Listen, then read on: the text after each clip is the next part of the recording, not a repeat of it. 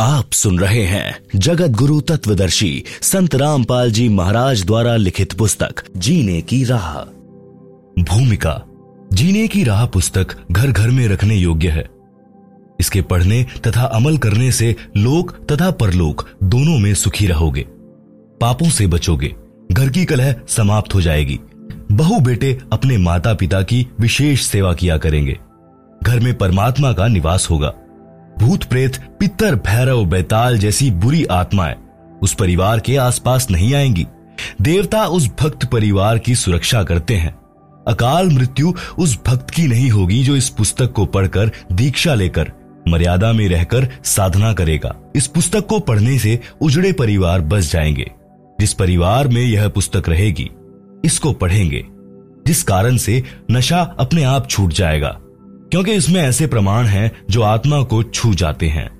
शराब, तंबाकू तथा अन्य नशे के प्रति ऐसी घृणा हो जाएगी कि इनका नाम लेने से रूह काँप जाया करेगी। पूरा परिवार सुख का जीवन जिएगा। जीवन का सफ़र आसानी से तय होगा, क्योंकि जीवन का मार्ग साफ़ हो जाता है। इस पुस्तक में पूर्ण परमात्मा कौन है? उसका नाम क्या है? उसकी भक्ति कैसी है? सब जानकारी मिलेगी। मानव जीवन सफल हो जाएगा। परिवार में किसी प्रकार की बुराई नहीं रहेगी। परमात्मा की कृपा सदा बनी रहेगी। जीने की राह उत्तम मिलने से यात्रा आसान हो जाएगी। जो इस पुस्तक को घर में नहीं रखेगा, वह जीवन की राह उत्तम न मिलने से संसार रूपी वन में भटककर अनमोल जीवन नष्ट करेगा। परमात्मा के घर में जाकर पश्चाताप के अतिरिक्त कुछ हाथ नहीं लगेगा। उस समय आपको पता चलेगा कि जीने की राह उत्तम न मिलने से ज़िंदगी बर्बाद हो गई। फिर आप परमात्मा से विनय करेंगे कि, हे प्रभु, एक मानव जीवन और बख्श दो। मैं सच्चे मन से सत्य भक्ति करूँगा। जीवन की सच्ची राह की खोज करने सत्संग में जाया करूँगा। आजीवन भक्ति करूँगा। अपना कल्याण करवाऊँगा। उस परमात्मा के दरबार में आपके पूर्व के जन्मों की फ़िल्म चलाई जाएगी। जिनमें आप प्रत्येक बार जब जब मानव जीवन प्राप्त हुआ था। आपने यही कहा था कि एक मानव जीवन और दे दो, कभी बुराई नहीं करूँगा, आजीवन भक्ति भी करूँगा, घर का कार्य निर्वाह के लिए भी करूँगा। पूर्ण सदगुरु से दीक्षा लेकर कल्याण करवाऊँगा। जो गलती अब के मानव जीवन में हुई है, कभी नहीं दोहराऊँगा या दोहराऊँगी। फिर परमात्मा जी कहते हैं कि अपने आप को तो मूर्ख बनाकर जीवन नष्ट करके आ खड़ा हुआ पापों की गाड़ी भरकर मुझे भी मूर्ख बनाना चाहता है। चल नरक में। फिर चौरासी लाख प्रकार के प्राणियों के शरीरों में चक्र लगा। जब कभी मानव स्त्री पुरुष शरीर मिले, सावधान होकर संतों का सत्संग सुनना और अपना कल्याण कराना। पाठक जनों से निवेदन है कि इस पवित्र पुस्तक के पढ़ने से आपकी 101 पीढ़ी लोक तथा परलोक में सुखी रहेगी। इसको परमात्मा का आदेश मानकर पूरा परिवार पढ़े। एक पढ़े, अन्य सुने, या एक से अधिक पुस्तक लेकर भिन्न भिन्न प्रतिदिन पढ़े। इसमें लिखे प्रत्येक प्रकरण को सत्य माने। मज़ाक में न ले। यह किसी सांगी की बनाई नहीं है। यह परमेश्वर के गुलाम रामपाल दास द्वारा हृदय से मानव कल्याण के उद्देश्य से लिखी गई है। लाभ उठाएँ। सत साहिब, लेखक दासन दास रामपाल दास। पुत्र अथवा शिष्य स्वामी राम देवानंद जी सतलोक आश्रम, बरवाला, जिला हिसार, हरियाणा, भारत। आप सुन रहे हैं जगत गुरु तत्वदर्शी संत रामपाल जी महाराज द्वारा लिखी पुस्तक, जीने की राह का पेज नंबर एक, दो शब्द।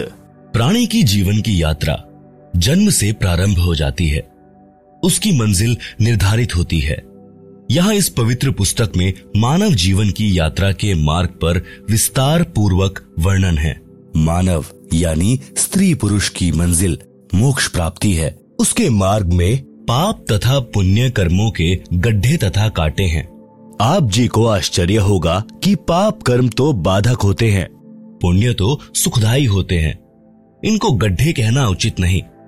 इसका संक्षिप्त वर्णन, पाप रूपी गड्ढे व कांटे। मानव जीवन परमात्मा की शास्त्र विधि अनुसार साधना करके मोक्ष प्राप्त करने के लिए प्राप्त होता है। पाप कर्म का कष्ट भक्ति में बाधा करता है। उदाहरण के लिए, पाप कर्म के कारण शरीर में रोग हो जाना पशुधन में तथा फ़सल में हानि हो जाना, ऋण की वृद्धि करता है। ऋणी व्यक्ति दिन रात चिंतित रहता है, वह भक्ति नहीं कर पाता। पूर्ण सदगुरु से दीक्षा लेने के पश्चात परमेश्वर उस भक्त के उपरोक्त कष्ट समाप्त कर देता है। तब भक्त अपनी भक्ति अधिक श्रद्धा से करने लगता है। परमात्मा पर विश्वास बढ़ता है, दृढ़ होता है। परंतु भक्त को परमात्मा के प्रति समर्पित होना चाहिए। जैसे पतिव्रता स्त्री अपने पति के अतिरिक्त किसी अन्य पुरुष को काम पूर्ति के लिए स्वप्न में भी नहीं चाहती, चाहे कोई कितना ही सुंदर हो। उसका पति अपनी पत्नी को हर संभव कोशिश करके सर्व सुविधाएँ उपलब्ध करवाता है, विशेष प्रेम करता है। इसी प्रकार दीक्षा लेने के पश्चात आत्मा का संयोग परमात्मा से होता है। गुरुजी आत्मा का विवाह परमात्मा से करवा देता है। यदि वह मानव, शरीरधारी आत्मा अपने पति परमेश्वर के प्रति पतिव्रता की तरह समर्पित रहती है, यानी पूर्ण परमात्मा के अतिरिक्त अन्य किसी देवी देवता से मनोकामना की पूर्ति नहीं चाहती है तो उसका पति परमेश्वर उसके जीवन मार्ग में बाधक सब पाप कर्मों के कांटों को बुहार देता है। उस आत्मा की जीने की राह सुगम व बाधा रहित हो जाती है। उसको मंजिल सरलता से मिल जाती है। उस आत्मा के लिए परमात्मा क्या करता है? उसको संत गरीबदास जी ने परमेश्वर कबीर जी से प्राप्त ज्ञान को इस प्रकार बताया है। गरीबदास जी कहते हैं, पतिव्रता जमी पर ज्यो ज्यो धरी है पावे। समर्थ झाड़ू देत है, ना काटा लग जावे। कबीर परमेश्वर जी ने कहा है कि, साधक के लक्षण कहूँ, रहे जो पतिव्रता नारी, तह कबीर परमात्मा को लगे आत्मा प्यारी। पतिव्रता के भक्ति पथ को आप साफ़ करें, करतार। आन उपासना त्याग दे सो पतिव्रता पार। भक्ति करने से पाप नष्ट हो जाते हैं। जो भक्ति की राह में रोड़े बनते हैं, उनके लिए कबीर जी ने कहा है, जब ही सत्य नाम हृदय धरो, भयो पाप को नाश, जैसे चिंगारी अग्नि की पड़े पुराने घास।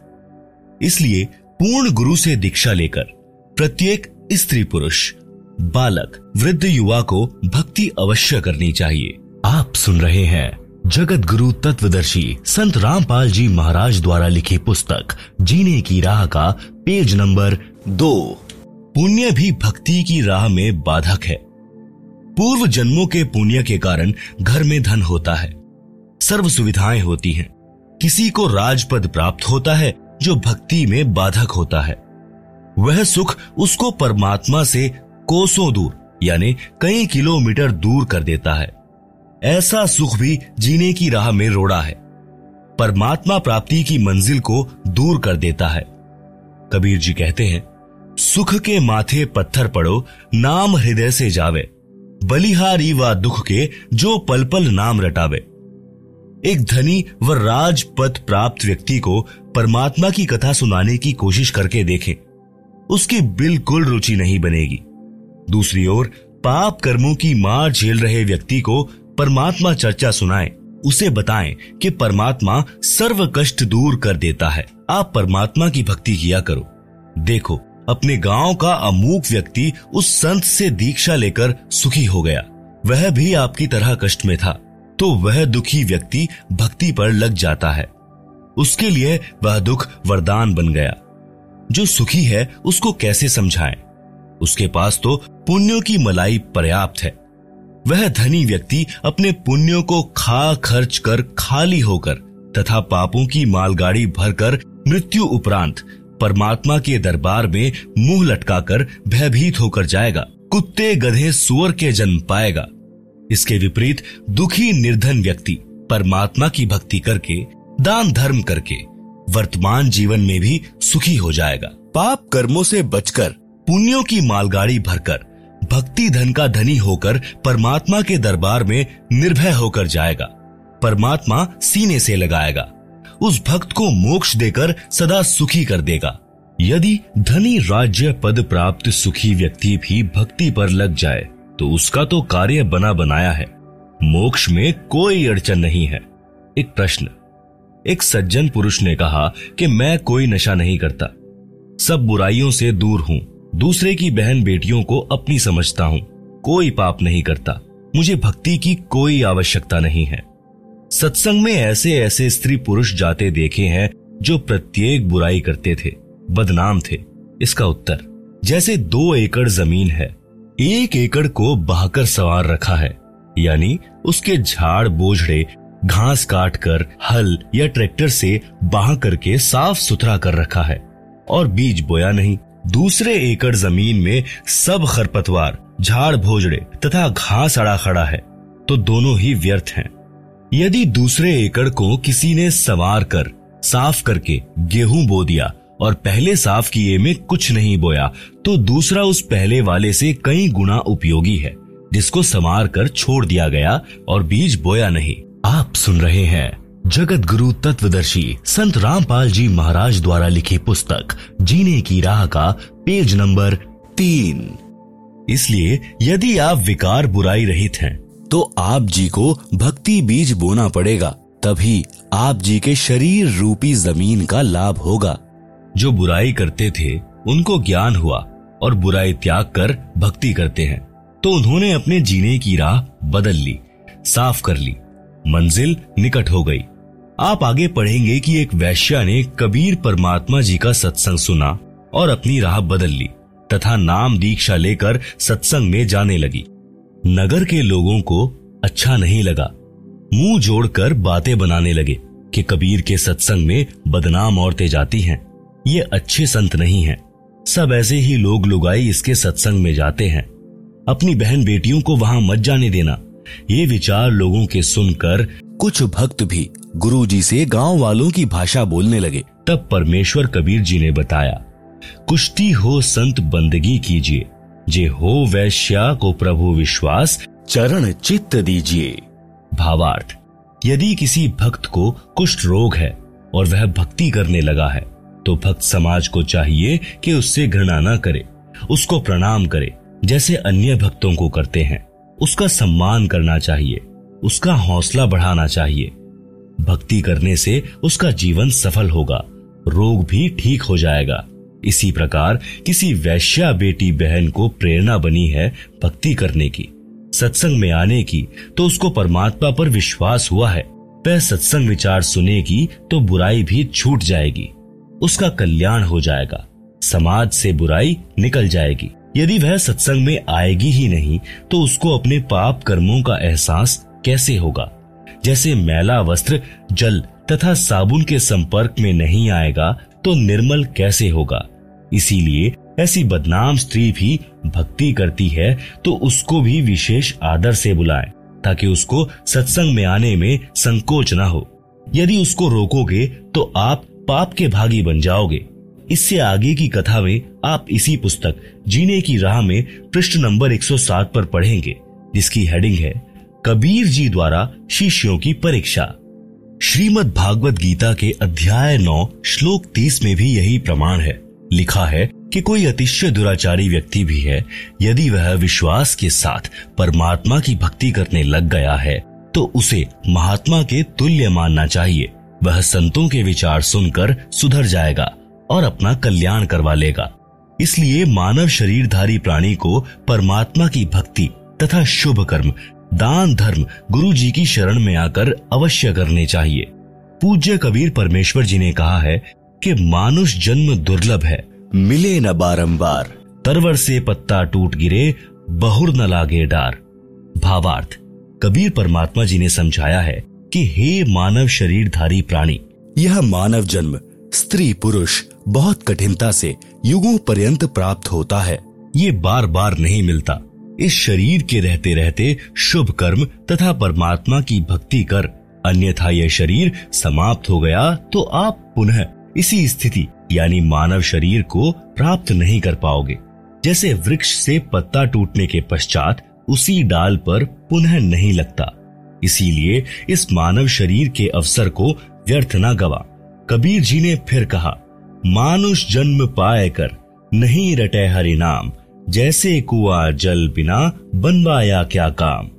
भावार्थ, मानव जीवन में यदि भक्ति नहीं करता तो वह जीवन ऐसा है जैसे सुंदर कुआँ बना रखा है।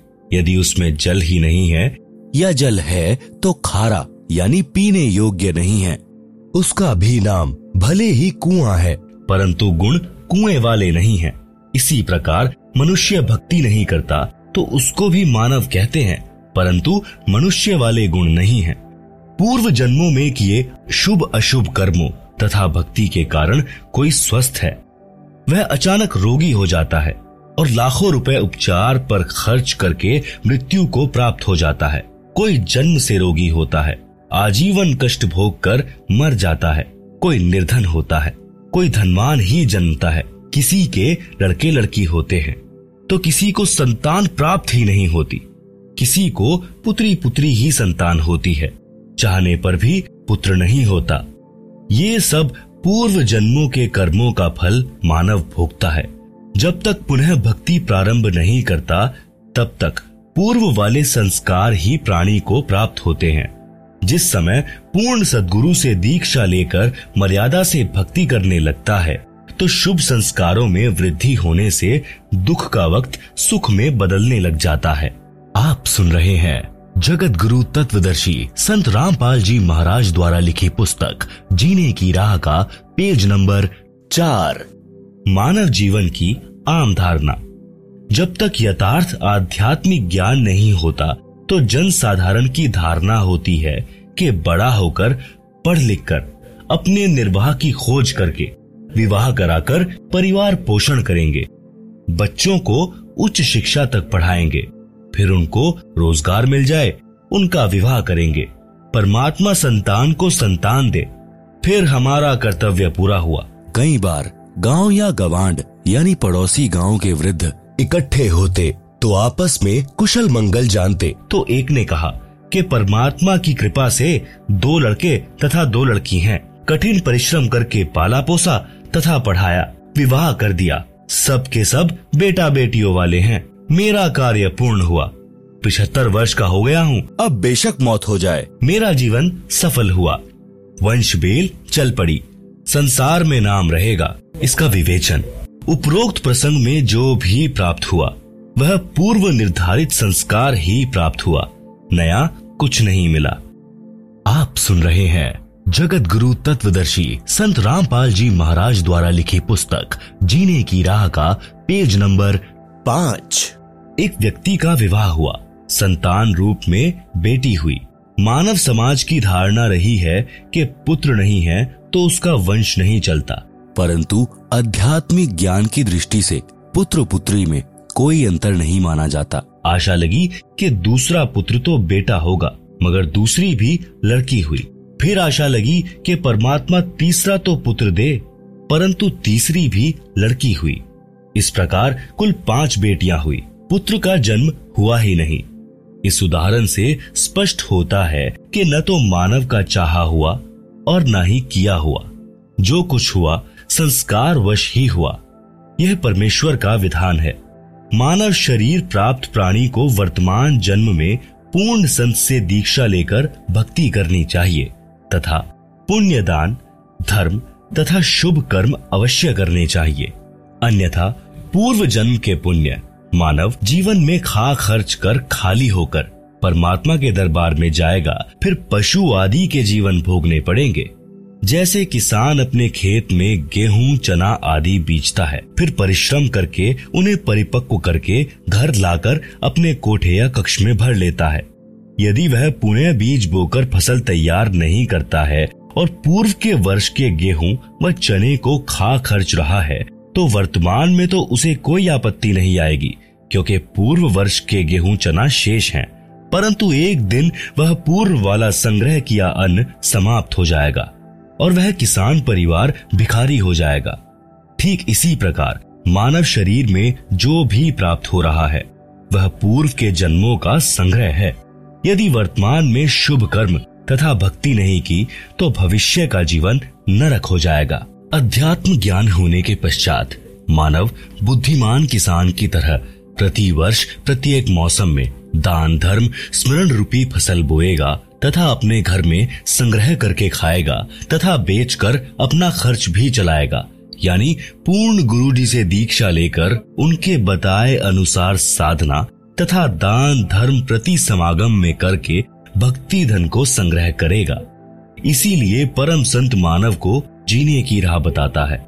उसका आधार सत्य आध्यात्मिक ज्ञान सर्व ग्रंथों से प्रमाणित होता है। जैसा कि पूर्वोक्त प्रसंग में एक वृद्ध ने बताया कि सर्व संतान का पाल पोस कर विवाह कर दिया। मेरे मानव जीवन का कार्य पूरा हुआ। मेरा जीवन सफल हुआ। अब बेशक मौत आ जाए। विचारणीय विषय है कि उसने तो पूर्व का जमा ही खर्च कर दिया। भविष्य के लिए कुछ नहीं किया। जिस कारण से उस व्यक्ति का मानव जीवन व्यर्थ गया। कबीर जी ने कहा है, क्या मांगू कुछ थिर ना रहाई। देखत नैन चला जग जाई। एक लखपूत सवा लख नाती। उस रावण के दीवाना बाती। भावार्थ, यदि एक मनुष्य एक पुत्र से वंशबेल को सदा बनाए रखना चाहता है तो ये उसकी भूल है। जैसे श्रीलंका के राजा रावण के एक लाख पुत्र थे तथा सवा लाख पौत्र थे। वर्तमान में उसके कुल में कोई घर में दीपक जलाने वाला भी नहीं है। आप सुन रहे हैं जगत गुरु तत्वदर्शी संत रामपाल जी महाराज द्वारा लिखी पुस्तक, जीने की राह का पेज नंबर छह। सब नष्ट हो गए। इसलिए हे मानव, परमात्मा से ये क्या माँगता है, जो स्थायी ही नहीं है? यह अध्यात्म ज्ञान के अभाव के कारण प्रेरणा बनी है। परमात्मा आपको आपका संस्कार देता है। आपका किया कुछ नहीं हो रहा। उस वृद्ध की बात को माने कि पुत्र के होने से, वंश वृद्धि होने से संसार में नाम बना रहता है। एक गाँव में प्रारंभ में चार या पाँच व्यक्ति थे। उनके वंश के सैकड़ों परिवार बने हैं। उनका वंश चल रहा है। उनका संसार में नाम भी चल रहा है। परंतु शास्त्रोक्त विधि से भक्ति न करने के कारण परमात्मा के विधानानुसार वह भला पुरुष कहीं गधा बनकर कष्ट उठा रहा होगा। वहाँ पर गधे के वंश की वृद्धि करके, फिर कुत्ते का जन्म प्राप्त करके, वहाँ उस कुल की वृद्धि करके, अन्य प्राणियों के शरीर प्राप्त करके असंख्यो जन्म कष्ट उठाएगा। भावार्थ है कि मानव जीवन प्राप्त प्राणी को चाहिए कि सांसारिक कर्तव्य कर्म करते करते आत्म कल्याण का कार्य भी करे। जिस कारण से परिवार से आने वाली पूर्व पाप की मार भी टलेगी, परिवार खुशहाल रहेगा। अन्यथा शुभ अशुभ दोनों कर्मों का फल भोगने से कभी सुख तथा कभी दुख का कहर भी झेलना पड़ता है। एक समय दास यानी लेखक एक गाँव में तीन दिन का सत्संग पाठ कर रहा था। उसी परिवार का एक रिश्तेदार एक चार वर्ष के लड़के को साथ लिए आया। चर्चा में उसने बताया कि मुझे चार पुत्र, दो पुत्री संतान रूप में प्राप्त हुई। सबका विवाह कर दिया। मेरे जैसा सुखी हमारे गाँव में शायद ही कोई था। फिर ऐसी नौबत आई कि दो वर्ष में घर जुड़ गया। दो बेटे मोटरसाइकिल पर ससुराल जा रहे थे। दुर्घटना में भगवान के घर चले गए। उनकी पत्नी भी अन्य गाँव में विवाह कर दी। एक वर्ष पश्चात एक पुत्र को खेत में ट्यूबवेल पर रात्रि में सर्प ने डस लिया। मृत मिला। चौथा इस दुख से हृदयघात से चल बसा। सब बहुएँ भी चली गई। पत्नी का मानसिक संतुलन बिगड़ गया। ये लड़का बड़ी लड़की का है जिसके सहारे दिन काट रहा हूँ। बेटी को घर पर रखा है। प्रिय पाठकों से निवेदन है कि विवेक से काम ले और मानव जीवन की सच्ची राह पकड़े। भक्ति अवश्य करें। संतान होना या ना होना, ये आपके पूर्व के कर्मों का फल है। यदि संतान को धर्म कर्म का ज्ञान नहीं है तो वह चाहे कितनी ही नेक हो, कभी ना कभी गलती कर ही देगी। वह सब पाप कर्मों के कारण होगा। एक व्यक्ति ने बताया कि मेरा ससुर चार एकड़ का जाट किसान था। उसने दिन रात मेहनत करके कुल सोलह एकड़ ज़मीन खरीद कर बना ली। यानी बारह एकड़ ज़मीन और मोल ले ली। चार लड़के थे और एक लड़की थी। सबकी शादी कर दी। साठ वर्ष की आयु में मेरे ससुर जी को अधरंग मार गया। चारों लड़के भिन्न रहते थे। कुछ दिन बड़े बेटे में रहा, परंतु छह महीने में ही कपड़ों में बदबू आने लगी। फिर तीसरे नंबर वाले के घर में रहा। कुछ दिन बाद उसने भी हाथ खड़े कर दिए। इसी प्रकार चारों पुत्र सेवा से तंग आ गए। गाँव की पंचायत ने मेरे ससुर जी की सेवा कराने के उद्देश्य से दो एकड़ ज़मीन उसको अधिक देने का फैसला किया, जो बेटा अपने पिता की सेवा करेगा। आप सुन रहे हैं जगत गुरु तत्वदर्शी संत रामपाल जी महाराज द्वारा लिखी पुस्तक, जीने की राह का पेज नंबर सात। इस लालच में छोटे वाले ने सेवा करने की बात मान ली। छह महीने में उसने कहा कि मेरे बस की बात नहीं है। रिश्तेदार इकट्ठे हुए। सब बच्चों को सभी प्रकार से समझाया, परंतु कोई सेवा को तैयार नहीं हुआ। वह भक्त बता रहा था कि मेरा ससुर बोल भी नहीं पा रहा था। जब छोटा पोता सामने आया तो गर्दन के संकेत से कह रहा था कि आजा मेरे पास, लाड करूँगा। यह भूल पड़ी है। बेटों ने तो कर दी मौज, पोतों की कसर बाकी है उन दो एकड़ को ठेके पर देकर उसके लिए एक नौकर रखा। दुर्गति से मरा। विचार करें कि ऐसे कमेरे व्यक्ति को ये भी ज्ञान होता कि भक्ति तथा धर्म के बिना मानव जीवन नरक बन जाता है। तो वह उसके साथ साथ परमात्मा की भक्ति भी करता तथा ऐसी दशा को प्राप्त नहीं होता। बच्चे भी सेवा करते। सत्संग में यही शिक्षा दी जाती है। श्रद्धालुओं को दया धर्म का पाठ पढ़ाया जाता है। आश्रम में सत्संग के दौरान वृद्ध, रोगी, अपंग, छोटे बच्चों सहित माताएँ, बहनें, बेटियाँ आती हैं। आश्रम में पुराने भक्तों तथा भक्तमतियों की ड्यूटी लगाई जाती है। वे आने वाले वृद्धों, रोगियों तथा अन्य असहायों की सेवा करते हैं। उनको स्नान कराते हैं। उनके वस्त्र धोते हैं। भोजनालय से भोजन प्रसाद लाकर पंडाल में बैठों को खिलाते हैं।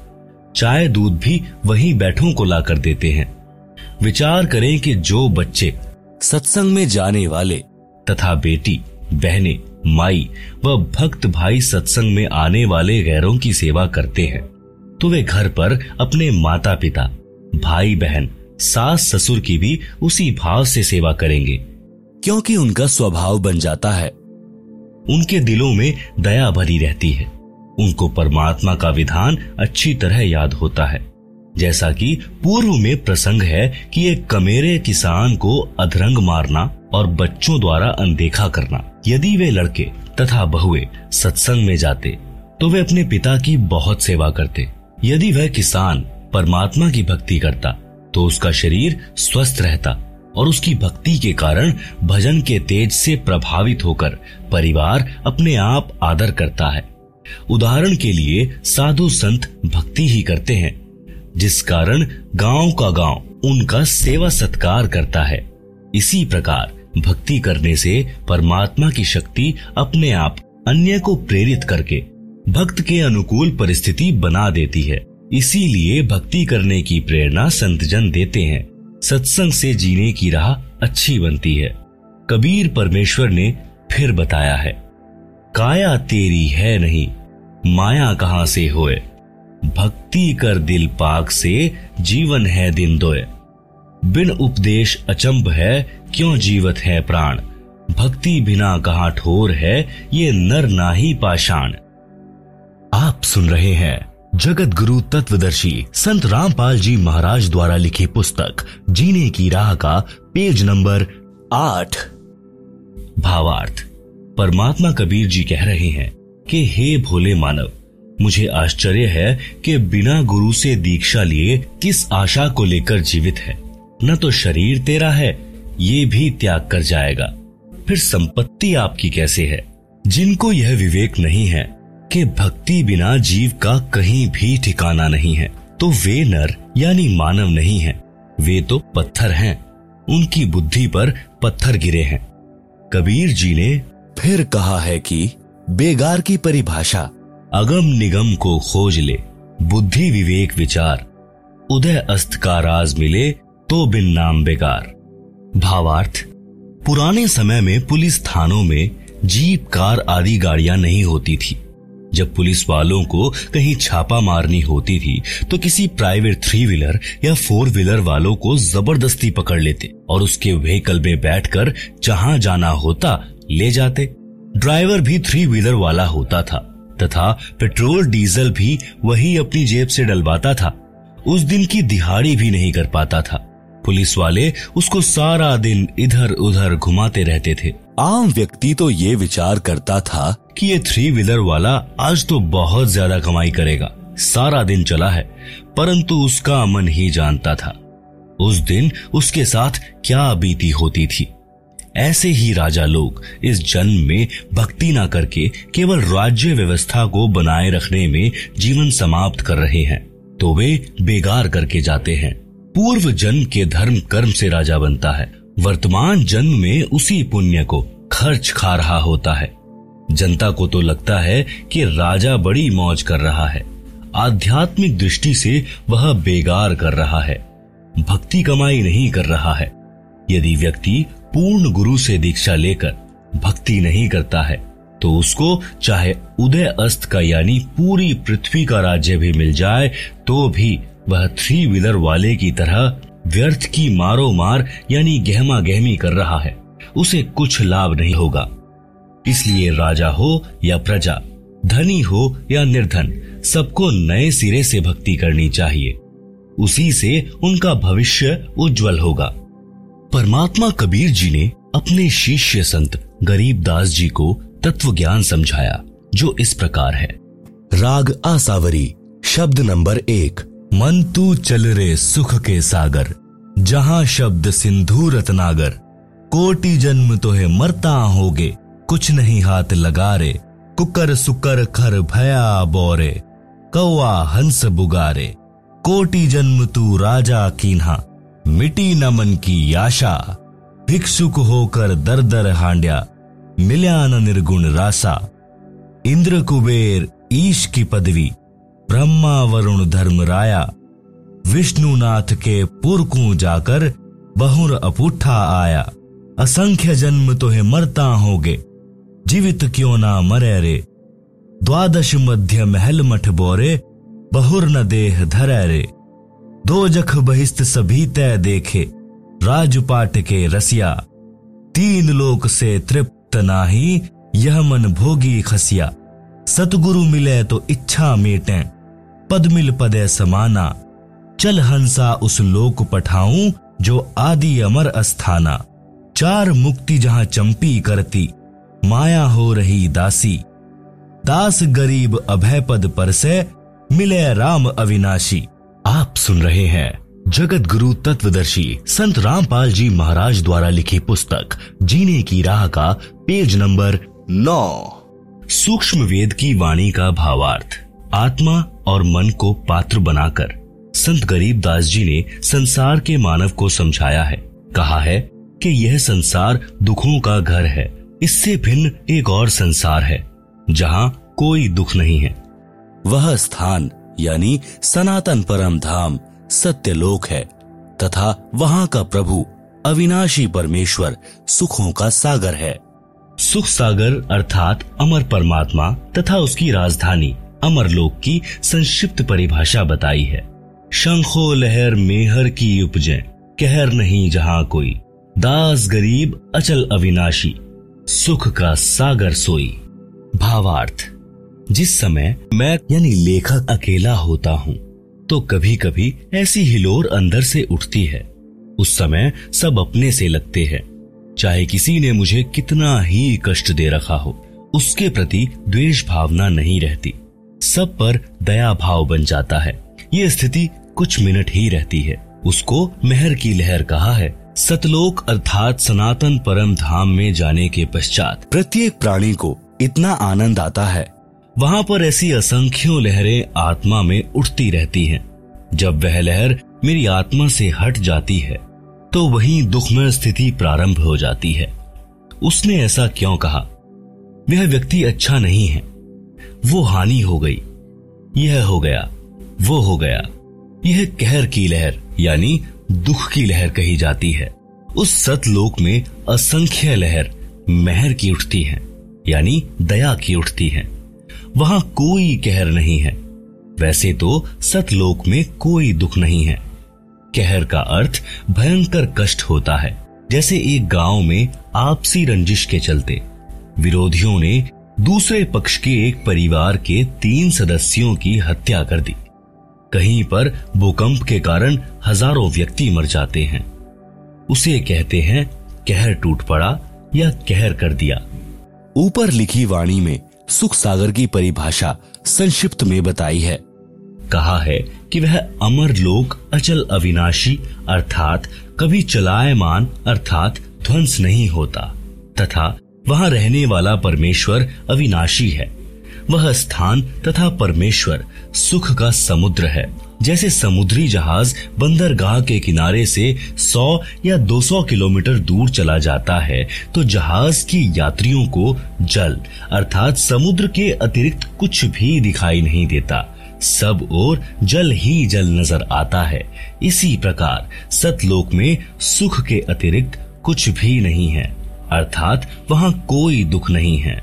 अब पूर्व में लिखी वाणी का सरलार्थ किया जाता है। मन तू चल रे सुख के सागर, जहाँ शब्द सिंधु रत्नागर।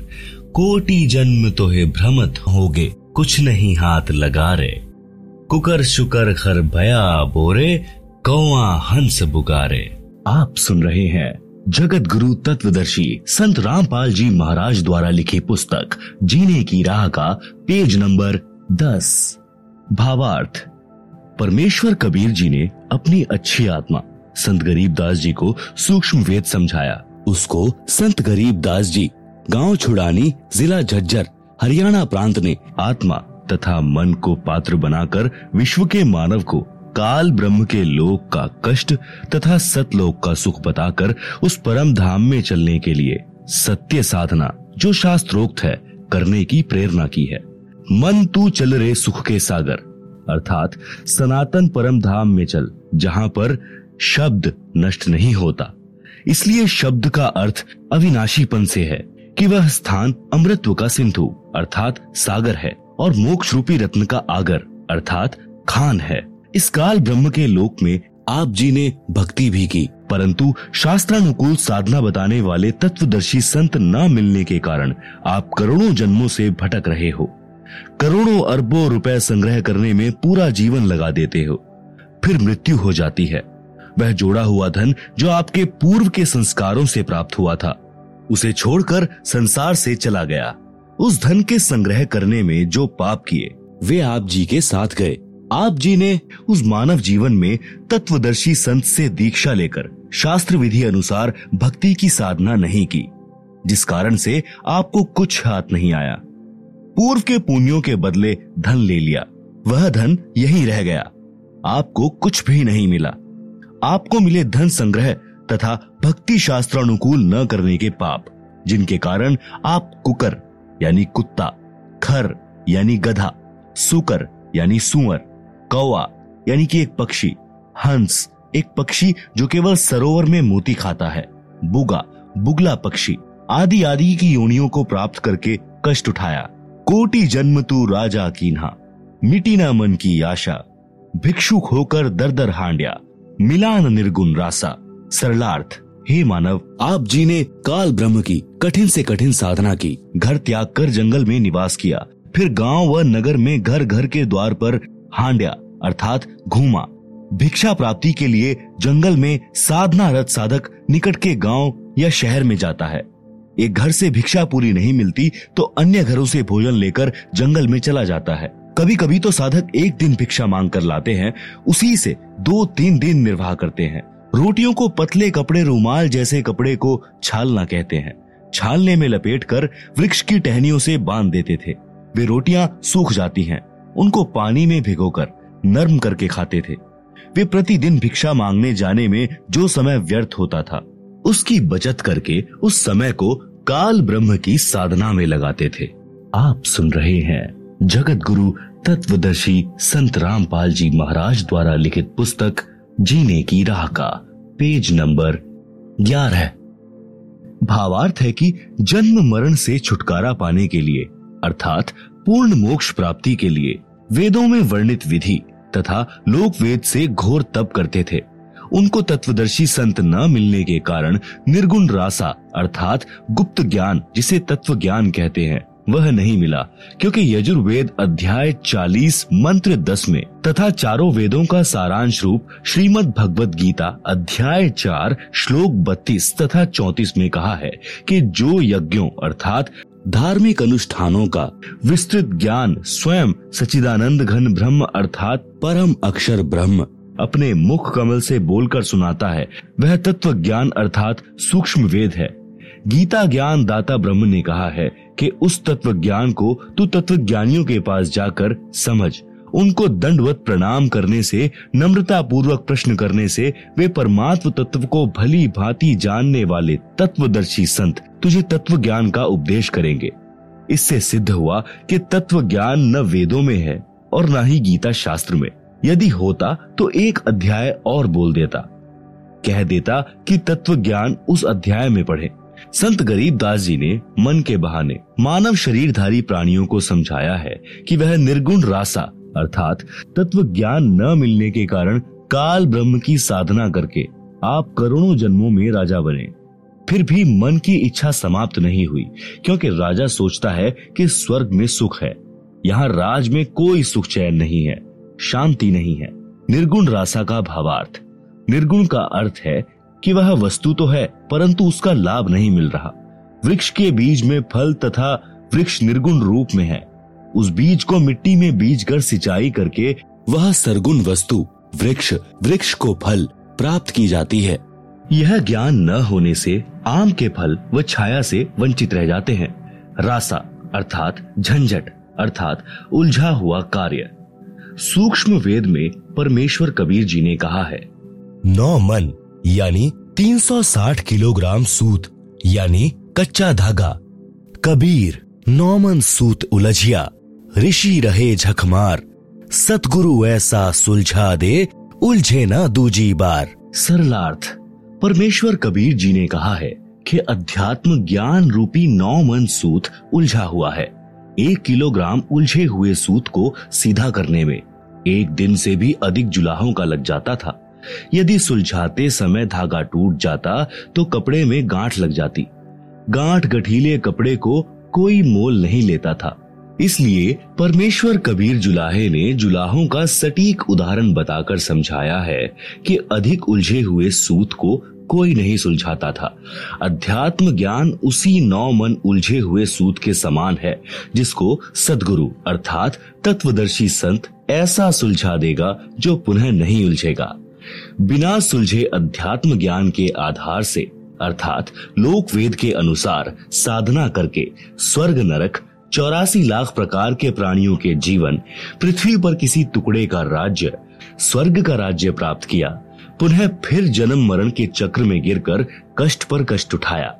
परंतु काल ब्रह्म की वेदों में वर्णित विधि के अनुसार साधना करने से वह परम शांति तथा सनातन परम धाम प्राप्त नहीं हुआ, जो गीता अध्याय 18 श्लोक बासठ में कहा है, और न ही परमेश्वर का वह परम पद प्राप्त हुआ, जहाँ जाने के पश्चात साधक लौटकर संसार में कभी नहीं आते, जो गीता अध्याय पंद्रह श्लोक चार में कहा है। काल ब्रह्म की साधना से निम्न लाभ होता रहता है। वाणी नंबर तीन। इंद्र कुबेर ईश की पदवी ब्रह्मा वरुण धर्म राया विष्णुनाथ के पुरकू जाकर बहुर अपूठा आया आप सुन रहे हैं जगत गुरु तत्वदर्शी संत रामपाल जी महाराज द्वारा लिखित पुस्तक जीने की राह का पेज नंबर बारह सरलार्थ काल ब्रह्म की साधना करके साधक इंद्र का भी पद प्राप्त कर सकता है इंद्र स्वर्ग के राजा का पद है इसको देवराज अर्थात देवताओं का राजा तथा सुरपति भी कहते हैं। यह सिंचाई विभाग, अर्थात वर्षा मंत्रालय भी अपने अधीन रखता है। एक प्रश्न, इंद्र की पदवी कैसे प्राप्त होती है? उत्तर, अधिक तप करने से तथा सौ मन घी का प्रयोग करके धर्म यज्ञ करने से एक धर्म यज्ञ संपन्न होती है। ऐसी ऐसी सौ धर्म यज्ञ निर्विघ्न करने से इंद्र की पदवी साधक प्राप्त करता है।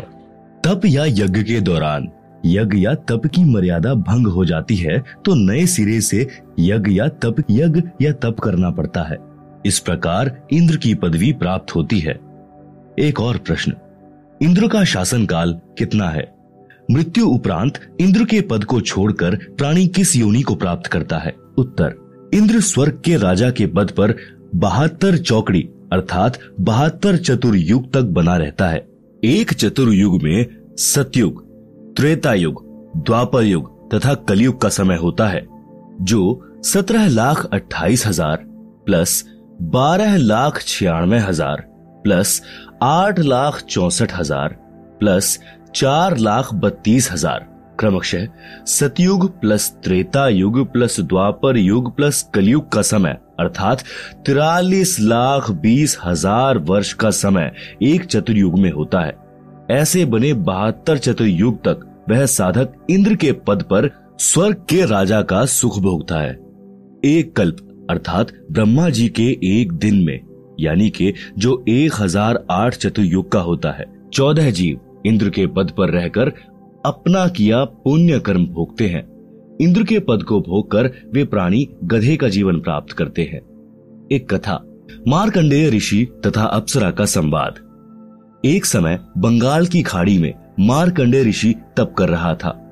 इंद्र के पद पर विराजमान आत्मा को ये शर्त होती है कि यदि उसके शासन काल में बहत्तर चौकड़ी युग के दौरान यदि पृथ्वी पर कोई व्यक्ति इंद्र पद प्राप्त करने योग्य तप या धर्म यज्ञ कर लेता है और उसकी क्रिया में कोई बाधा नहीं आती है तो उस साधक को इंद्र का पद दे दिया जाता है और वर्तमान इंद्र से वह पद छीन लिया जाता है।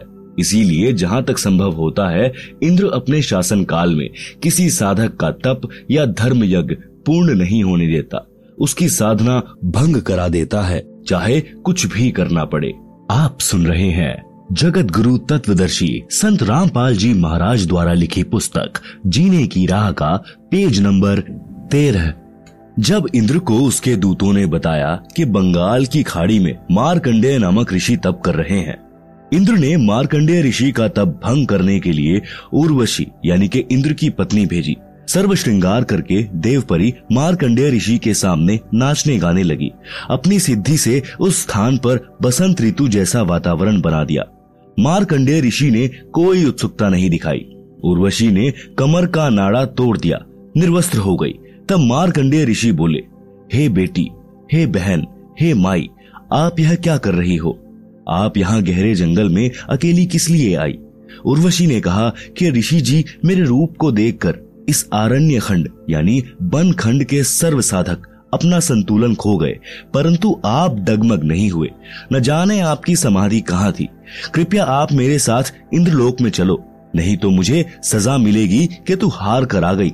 मारकंडे ऋषि ने कहा कि मेरी समाधि ब्रह्मलोक में गई थी, जहाँ पर मैं उन उर्वशियों का नाच देख रहा था, जो इतनी सुंदर हैं कि तेरे जैसी तो उनकी साथ साथ बांदियाँ, अर्थात नौकरानियाँ हैं। इसीलिए मैं तेरे को क्या देखता? तेरे पर क्या आसक्त होता? यदि तेरे से कोई सुंदर हो तो उसे ले आ। तब देवपरी ने कहा कि इंद्र की पटरानी, अर्थात मुख्य रानी, मैं ही हूँ। मुझसे सुंदर स्वर्ग में कोई औरत नहीं है। तब मारकंडे ऋषि ने पूछा कि इंद्र की मृत्यु होगी, तब तू क्या करेगी? उर्वशी ने उत्तर दिया कि मैं चौदह इंद्र भोगूँगी।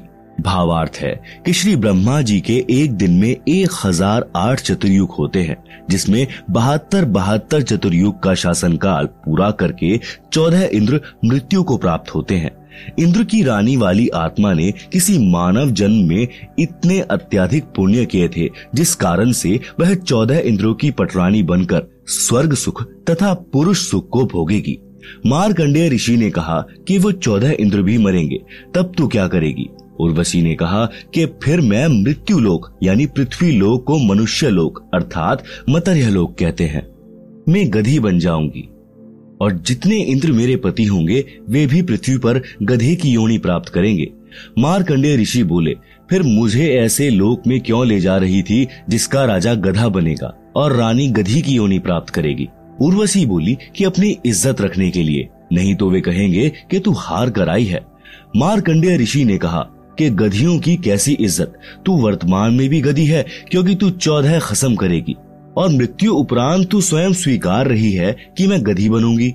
गधी की कैसी इज़्ज़त? इतने में वहीं पर इंद्र आ गया। विधानानुसार अपना इंद्र का राज्य मारकंडे ऋषि को देने के लिए। कहा कि ऋषि जी, हम हारे और आप जीते। आप इंद्र की पदवी स्वीकार करें। मारकंडे ऋषि बोले, अरे अरे इंद्र इंद्र की पदवी मेरे किसी काम की नहीं। मेरे लिए तो काग, यानी कौवे की बीट के समान है। मारकंडेय ऋषि ने इंद्र से फिर कहा कि तू मेरे बताए अनुसार साधना कर, तेरे को ब्रह्मलोक ले चलूँगा। इस इंद्र के राज्य को छोड़ दे।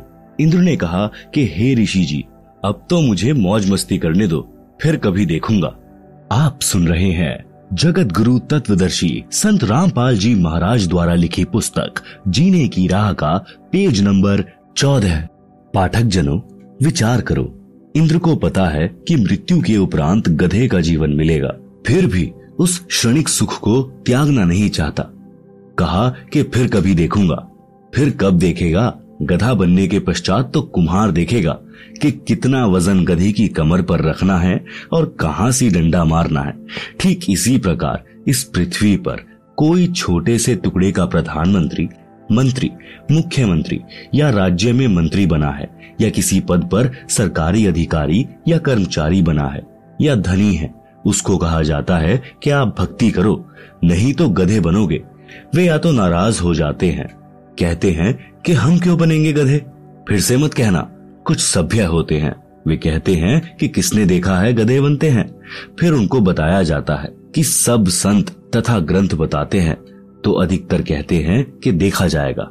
उनसे निवेदन है कि मृत्यु के पश्चात गधा बनने के बाद आप क्या देखोगे? फिर तो कुम्हार देखेगा कि आप जी के साथ कैसा बर्ताव करना है। देखना है तो वर्तमान में देख, बुराई छोड़कर शास्त्रानुकूल साधना करो, जो वर्तमान में, विश्व में केवल मेरे रामपाल दास के पास है। आओ, ग्रहण करो और अपने जीव का कल्याण कराओ। ऊपर लिखी वाणी नंबर तीन में बताया है कि इंद्र कुबेर तथा ईश की पदवी प्राप्त करने वाले तथा ब्रह्मा जी का पद तथा वरुण धर्मराय का पद प्राप्त करके तथा विष्णु जी के लोक को प्राप्त कर देव पद प्राप्त भी वापस जन्म मरण के चक्र में रहता है। स्वर्ग लोक में 33 करोड़ देव पद हैं, जैसे भारत वर्ष की संसद में 540 सांसदों के पद हैं। व्यक्ति बदलते रहते हैं। उन्हीं सांसदों में से प्रधानमंत्री तथा अन्य केंद्रीय मंत्री आदि आदि बनते हैं। इसी प्रकार उन 33 करोड़ देवताओं में से ही कुबेर का पद, अर्थात धन के देवता का पद प्राप्त होता है, जैसे वित्त मंत्री होता है। ईश की पदवी का अर्थ है प्रभु पद, जो लोक वेद में कुल तीन माने गए हैं। एक, श्री ब्रह्मा जी। दो, श्री विष्णु जी। तथा तीन, श्री शिव जी। वरुण देव जल का देवता है। धर्मराय मुख्य न्यायाधीश हैं, जो सब जीवों को कर्मों का फल देता है। उसे धर्मराज भी कहते हैं। ये सर्व काल ब्रह्म की साधना करके पद प्राप्त करते हैं। पुण्य श्रीण यानी समाप्त होने के पश्चात सर्व देवता पद से मुक्त करके पशु पक्षियों आदि की चौरासी लाख प्रकार की योनियों में डाले जाते हैं। फिर नए ब्रह्मा जी, नए विष्णु जी तथा नए शिव जी इन पदों पर विराजमान होते हैं। ये सर्व उपरोक्त देवता जन्मते मरते हैं। ये अविनाशी नहीं है। इनकी स्थिति आप जी को सृष्टि रचना अध्याय में इसी पुस्तक में स्पष्ट होगी कि ये कितने प्रभु हैं, किसके पुत्र हैं, तथा कौन इनकी माता जी है। अन्य प्रमाण, श्री देवी पुराण सचित्र मोटा टाइप केवल हिंदी, गीता प्रेस गोरखपुर से प्रकाशित के तीसरे स्कंद में, पृष्ठ 123 पर लिखा है कि तुम शुद्ध स्वरूपा हो। यह सारा संसार आपसे ही उद्भासित हो रहा है। मैं, विष्णु, ब्रह्मा और शंकर आपकी कृपया से विद्यमान है। हमारा तो आविर्भाव, अर्थात जन्म तथा तिरोभाव, अर्थात मृत्यु हुआ करता है। आप प्रकृति देवी हैं। आप सुन रहे हैं जगत गुरु तत्वदर्शी संत रामपाल जी महाराज द्वारा लिखी पुस्तक, जीने की राह का पेज नंबर पंद्रह। शंकर भगवान बोले कि, हे देवी, यदि ब्रह्मा के पश्चात उत्पन्न होने वाले विष्णु आपसे उत्पन्न हुए हैं तो क्या मैं तमोगुणी लीला करने वाला शंकर क्या आपकी संतान नहीं हुआ? अर्थात मुझे भी उत्पन्न करने वाली तुम ही हो। हम तो केवल नियमित कार्य ही कर सकते हैं। अर्थात जिसके भाग्य में जो लिखा है, हम वही प्रदान कर सकते हैं। न अत्यधिक कर सकते, न कम कर सकते। पाठक जनों इस श्री देवी पुराण के उल्लेख से स्पष्ट हुआ कि श्री ब्रह्मा जी, श्री विष्णु जी तथा श्री शंकर जी नाशवान हैं। इनकी माता जी का नाम श्री देवी दुर्गा है। अधिक जानकारी आप सृष्टि रचना अध्याय से ग्रहण करेंगे, जो इसी पुस्तक में पीछे पृष्ठ दो सौ चौवन पर लिखी है। ये प्रधान देवता है। अन्य इनसे निम्न स्तर के देव है। ये सर्व जन्मते मरते हैं। अविनाशी राम नहीं है। अविनाशी परमात्मा नहीं है। श्रीमद भागवत गीता अध्याय दस, श्लोक दो में लिखा है। कि गीता ज्ञान दाता काल ब्रह्म ने कहा है कि मेरी उत्पत्ति को ना तो देवता जानते और ना महर्षि जन जानते, क्योंकि इन सब का आदि कारण मैं ही हूँ। अर्थात ये सर्व मेरे से उत्पन्न हुए हैं। गीता अध्याय चार, श्लोक पाँच में गीता ज्ञान बोलने वाले ने कहा है कि, हे अर्जुन, तेरे और मेरे बहुत जन्म हो चुके हैं। तू नहीं जानता मैं जानता हूँ। गीता अध्याय दो, श्लोक बारह में भी स्पष्ट है कि तू, मैं, तथा सब राजा सेना पहले भी जन्मे थे, आगे भी जन्मेंगे। गीता अध्याय चौदह, श्लोक तीन में गीता ज्ञान दाता ने कहा है कि, हे अर्जुन, मेरी प्रकृति, अर्थात दुर्गा तो गर्भ धारण करती है। मैं उसके गर्भ में बीज स्थापित करता हूँ, जिससे सर्व प्राणियों की उत्पत्ति होती है। गीता अध्याय चौदह, श्लोक चार में गीता ज्ञान दाता ने कहा है कि हे अर्जुन, नाना प्रकार की सब योनियों में जितने शरीरधारी मूर्तियाँ उत्पन्न होती हैं, महत प्रकृति तो उन सबकी गर्भ धारण करने वाली माता है। अहम ब्रह्म, यानी मैं ब्रह्म बीज स्थापित करने वाला पिता हूँ। गीता अध्याय चौदह, श्लोक पाँच।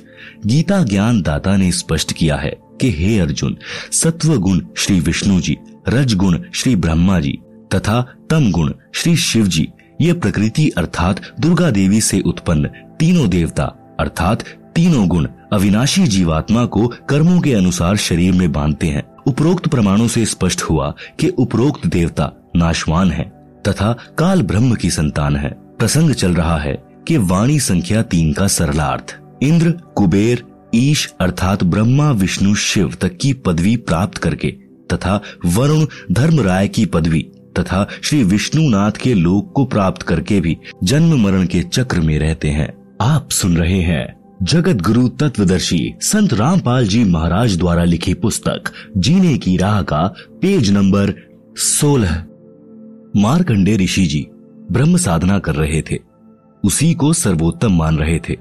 इसीलिए इंद्र को कह रहे थे कि, आ, तेरे को ब्रह्म साधना का ज्ञान कराऊं। ब्रह्मलोक की तुलना में स्वर्ग का राज्य हलवे की तुलना में जैसे कौवे की बीट है। पाठक जनों आप जी ने ब्रह्म साधना करने वाले श्री चुणक ऋषि, श्री दुर्वासा ऋषि तथा कपिल मुनि, जिन्होंने ब्रह्म साधना की थी, उनकी साधना को गीता ज्ञान दाता ने गीता अध्याय सात, श्लोक अठारह में अनुत्तम अर्थात घटिया बताया है। उसी श्रेणी की साधना मारगंडे ऋषि जी की थी, जिसको अति उत्तम मान कर कर रहे थे, तथा इंद्र जी को भी राय दे रहे थे कि ब्रह्म साधना कर ले। सूक्ष्म वेद में कहा है कि औरों पंथ बता वही आप न जाने रहा। मोती मुक्ता दर्शत नाही, ये जग है सब अंधरे। दिखत के तो नैन जिसम है फिरा मोतिया बिंदरे। वेद पढ़े पर भेद न जाने, बांचे पुराण अठारह, पत्थर की पूजा करें, भूले सिर जनहारा। वाणी नंबर एक का भावार्थ, अन्य को मार्गदर्शन करते हैं। स्वयं भक्ति का मार्ग ज्ञान नहीं, वाणी नंबर दो का भावार्थ तत्वदर्शी संत के अभाव के कारण मोती मुक्ता, यानी मोक्ष रूपी मोती, अर्थात मोक्ष मंत्र दिखाई नहीं देता। यह सर्व संसार, अध्यात्म ज्ञान नेत्रहीन अंधा है, जिस किसी को मोतियाबिंद, जो एक प्रकार का नेत्र रोग है, जिसमें आँखें स्वस्थ दिखाई देती हैं, परंतु उस रोग ग्रस्त व्यक्ति को कुछ दिखाई नहीं देता। यह उदाहरण देकर बताया है कि फर्राटेदार संस्कृत भाषा बोलते हैं। लगते हैं, महाविद्वान हैं, परंतु सदग्रंथों के गूढ़ रहस्यों को नहीं जानते। इनको अज्ञान रूपी मोतिया बिंद हुआ है। वाणी नंबर तीन का भावार्थ, वेदों को पढ़कर, कंठस्थ करने वाले वेदों के गूढ़ रहस्यों को न समझकर, उनके विरुद्ध साधना करते कराते हैं। वेदों में पत्थर की मूर्ति की पूजा का कहीं उल्लेख नहीं है। वे वेदों के विद्वान कहलाने वाले पत्थर पूजा करते तथा कराते हैं। वेदों में वर्णित सिरजनहार को भुला दिया है।